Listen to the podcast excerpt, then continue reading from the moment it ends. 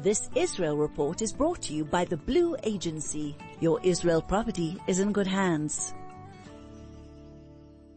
Owning properties in Israel can be a great investment, but challenging to manage if you're based abroad. The Blue Agency will manage every aspect of your property, finding and vetting tenants, maintaining your property and getting it rental ready, negotiating contracts and collecting rentals, reporting back to you regularly. The Blue Agency has built a reputation for trust and confidentiality over 20 years. The Blue Agency, your Israel property is in good hands. Contact us at www.theblueagency.com.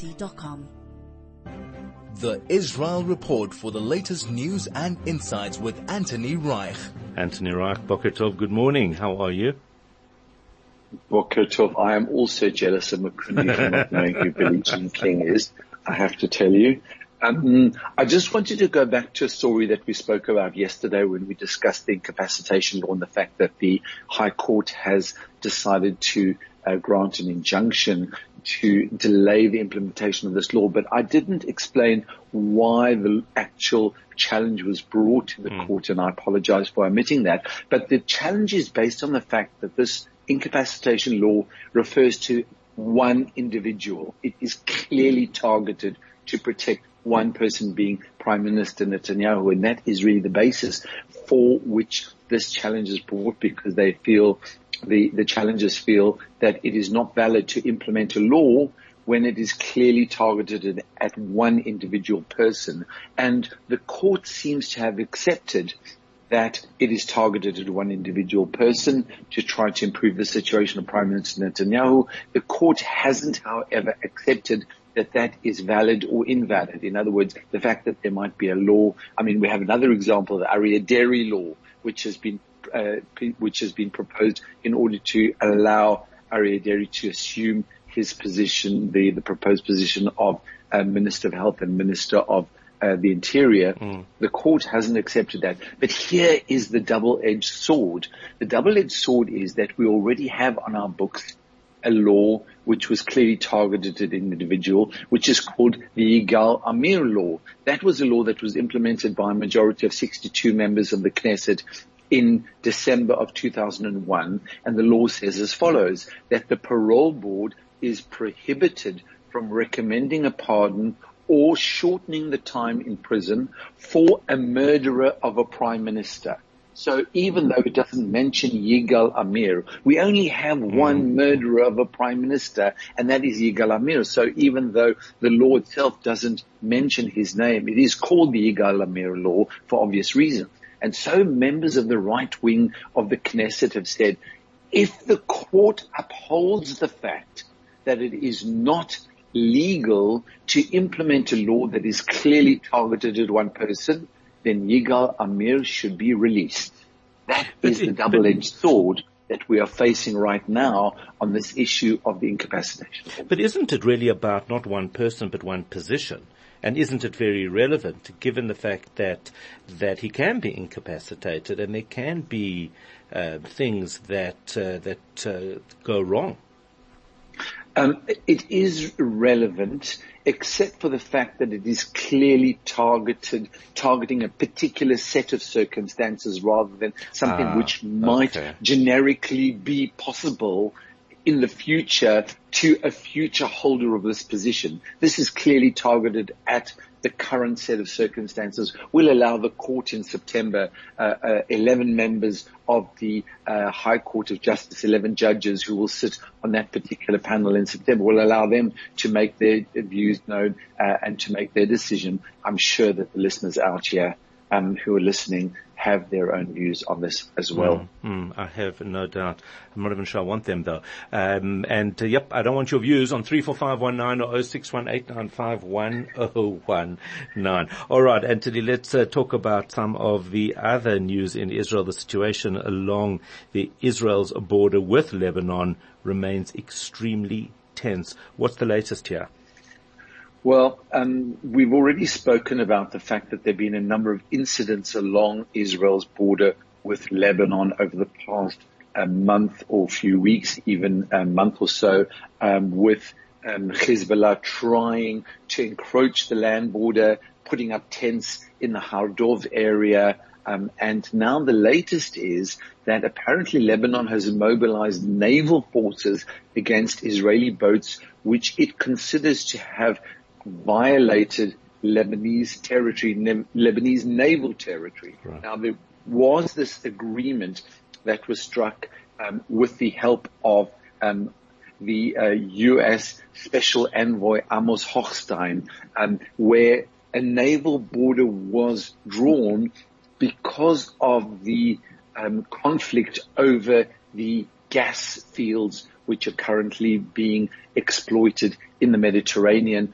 and which gas field falls on which side of the naval border. And Amos Hochstein, the U.S. Special Envoy, did help to resolve that issue, and it seems to be holding at the moment, except for the fact that um, the uh, Lebanese feel that Israeli boats have encroached upon um, Israeli waters, and they actually did deploy some Lebanese naval forces against these Israeli boats. But um, if we take it a little bit further, there was also a report in a Lebanese newspaper that reported that Amos Hochstein would visit Beirut in order to help to try to demar- demarcate a land border with, between Israel and Lebanon, which is something which has been um, out there for quite a number of years already, decades in fact, without any um, proper resolution to this. A lot of um, um a lot of disagreement over the land border that exists between Israel and Lebanon. And what's more, um, it's been quite fascinating to see even over the course of the last week or so, some of the things that have been happening in Lebanon because there have been some issues over um, uh, exactly what's going on there. And in fact, some Arab countries issued warnings to their citizens to stay away from Israel. The United Arab Emirates, the uh, Saudi Arabia, Kuwait, and Bahrain all issued urgent warnings over the weekend to their citizens to stay away from Lebanon without explaining exactly why they want their citizens to stay away from Lebanon. There was speculation that Israel might be uh, planning some sort of a sustained attack against Lebanon and that citizens of those countries might be in danger. There is also a lot of conflict, internal conflict in Lebanon. Lebanon, for example, doesn't have a president at the moment, and it hasn't had a president for a number of months already due to the fact that they are simply unable to agree upon a president, uh, uh, to, to be able to elect a president according to the rules that have laid down, been laid down about how to elect a president. So there is a lot of internal turmoil within Lebanon. And even this morning, I read a report that said that certain Hezbollah operatives have been fighting amongst themselves in Lebanon, and quite a number of them were killed during these battles um, as a result of disagreements, the internal disagreements in Lebanon. So even though things are very, very tense, for Israel, and we, we spoke about the fact that the chief of general staff actually made a tour of the northern border with Lebanon in order to assess Israel's readiness for any conflict that might arise from there. But really a lot of this conflict arises from the fact that there is internal conflict at the moment uh, within Lebanon. And so we're expecting Amos Hochstein hopefully to come to Lebanon, not to try to sort out their internal conflict, but hopefully to help demarcate, to start a process, I would suggest, of trying to demarcate a land border between Israel and uh, Lebanon. Um, of course, Amos Hochstein also very involved in the normalization talks with Saudi Arabia. So um, uh, it's going to be interesting to see how that one pans out. Mm, indeed. The Australian government reported to its parliament yesterday that it has decided to refer to the West Bank as the occupied Palestinian territories. Why the change? Well, um, the change seems you, to be Anthony, because before, sorry, before, to Anthony, can I stop you there before you before you actually answer that? Can you give context to it because we throw around these terms as though everybody understands West Bank occupied territories, uh, uh, you know, uh, all, all, of these different names. But there's a, there's a real history and context to it. I'm sorry to put you on the spot, but can you just give a little bit of an overview to, for listeners to understand what this area actually is, even before we talk about what the Australians have decided to do? Um, I'm glad you put me on the spot, Howard, because um, it's going to give rise to a bit of a rant from my side. Oh, and good. I, I apologize in advance um, for ranting on this particular subject, but I did have a quiet rant to myself yesterday when I read this, and I'm going to share my rant with you. So, Brilliant. Um, the, the, I, I'm going to start with just a statement by the Australian uh, Foreign Affairs Minister to the Parliament yesterday, and then I'm going to go on my rant. Great. So the Australian, um, the, the, what um, the Australian Foreign Affairs Minister Penny Wong said yesterday is that the Australian government considers Israeli settlements in the West Bank to be in violation of international law, and as a result will return to using the term occupied Palestinian territories to describe the area of the West Bank. And more than that, she went on to say that the Australian government is strengthening its opposition to settlements by affirming that they're illegal under international law and a significant obstacle to peace. Wow. Okay. Yeah, yeah. So now let's put let's put some context to that. In 1947, the United Nations sat to consider the Palestine partition plan, where it was proposed that the Jews would receive a state on some of the area, and that the Arabs would receive a state in the other part of this area that had been called Palestine up until that point under the British mandate. The word Palestine, the term, term Palestine, actually originates from the Bible Philistine. That's where the term comes from. It had no connection at all ever to a certain people or a certain Arab nation or a certain group of people. And certainly when the partition plan in 1947 was proposed, there were no Palestinian people and there was no Palestine except for the fact that the British had chosen to use that term to describe this area under their mandate. As we will recall, for those of us who are around who have read about it, as we will recall, the Arabs decided not to accept the plan, while the Jews decided to accept the plan. Now, if the Arabs had decided to accept the plan at that point, the Jews would have been happy to live in the area that had been demarcated by the United Nations to be the Jewish state. And it didn't include the so-called West Bank as we see it today, because that was the area that was proposed to the Arabs. They rejected it. Why did they reject it? Not because they didn't want that land. On the contrary, they wanted that land plus they wanted the land that had been proposed to the Jews. And they thought that it would be pretty easy just to overrun the Jews in the War of Independence and get back the land that the Jews had been given under the Palestine partition plan. So even though the Arabs didn't accept the plan, the Jews went ahead and declared a state in the area that the United Nations had proposed to be a Jewish state. And then we went through a, a, number of years of wars, including the War of Independence and indeed the 1967 war, where the Arabs thought they would be able to overrun the land that the Jews had been allocated. And the 1967 war was designed as a war of protection rather than something where the Jews thought that they would be able to overrun the Arabs and would be able to claim land. And let's be quite clear that the West Bank as we know it today was not under so-called Palestinian uh, ownership up until 1967. That was Jordanian land. That was Jordan. Jordan actually even had uh, had uh, a possession of the east side of Jerusalem. There was no Palestine. There was no pa- re- reference to Palestinians. The Palestinians didn't come to the Jordanians and say, "Hey, we want this land for ourselves." That didn't exist. The Jordanians simply um, simply administered that territory, which was supposed to have been uh, an Arab country as put forward by the United Nations. So when Israel uh, preemptively struck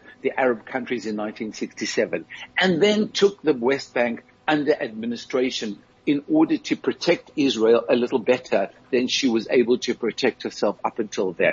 That was when the term the West Bank really came up. And I, I do use the term West Bank because it also has a geographic context. The West Bank of the River Jordan. Mm. It's west and it's on the west side of the river. And I'm happy to use the West Bank even though it certainly has undertones and connotations. People have politicized the term West Bank. I try to use it in a purely geographic context. And so, um, I don't mind using the term West Bank in order to describe this area that we're talking about. Now, if we look at the Australian term occupied Palestinian territories, it's certainly a territory. So I agree with that word. Is it occupied? Although it was taken under military control by Israel. In the same way, for example, as Turkey has taken control over the northern part of Cyprus, or in the same way, for example, as Russia has taken control over Crimea. But we never talk about Turkish occupied northern mm, Cyprus mm. or Russian occupied Crimea or terms of that sort of nature for those countries, those areas where there has been military uh, control taken over a certain territory. But here in Israel, they choose to use the word occupied. And why Palestinian? Who are these Palestinians? Why is it not occupied Jordanian territory, just for the sake of this argument? Because actually, it was taken from Jordan in 1967 yeah, yeah. in the war, in the Six Day War. So I rant over this because these are so politicized and with such a great deal of, of political undertone and, and, and comment about what this really is. This is not occupied and the Palestinian territories, we can argue the toss. I mean, Israel has accepted that indeed if there was to be a, a state alongside Israel's borders that it would be called Palestine, a Palestinian state. We've accepted that. But really, this land was taken from Jordan and I don't think that we can really refer to it as occupied. It's all highly politicized and gives rise to my uh, blood pressure rising every time I, I read, uh, even though Penny Wong went on to say, of course, that Australia would ra- remain a committed friend of Israel. Uh, very, very concerning because it really is just, it's just words, isn't it? It's just getting caught in a, in what is known to be or what is what is expected um, of of of uh, of anyone occupied territories. It's just something that just trips off people's tongues, but uh, but in fact it it it really doesn't have meaning. And of course, the question I keep asking is why uh, why was there no uh, move towards a Palestinian state between 1948 and 1967, where this area was uh, uh, occupied by Jordan, and and and no pressure either no pressure. It was right. only when Israel so, took that area over that it became a problem. So when you say that it's just words and it has no meaning, um, that might be true, and yet it's not. And the reason that it's not is because the reason that the Australian government have decided now to talk about uh, occupied Palestinian territories is to make a political point. It's not just words, and it has meaning. And the meaning is that this is a critical of Israel in every possible way. Mm. Very concerning indeed. That is where we leave it. It is eight o'clock. Anthony Reich, thank you as always. And a great rant indeed. We'll catch you tomorrow morning at 7.45. That Israel report was brought to you by the Blue Agency. Your Israel property is in good hands. Owning properties in Israel can be a great investment, but challenging to manage if you're based abroad. The Blue Agency will manage every aspect of your property, finding and vetting tenants, maintaining your property and getting it rental ready, negotiating contracts and collecting rentals, reporting back to you regularly. The Blue Agency has built a reputation for trust and confidentiality over 20 years. The Blue Agency, your Israel property is in good hands. Contact us at www.theblueagency.com.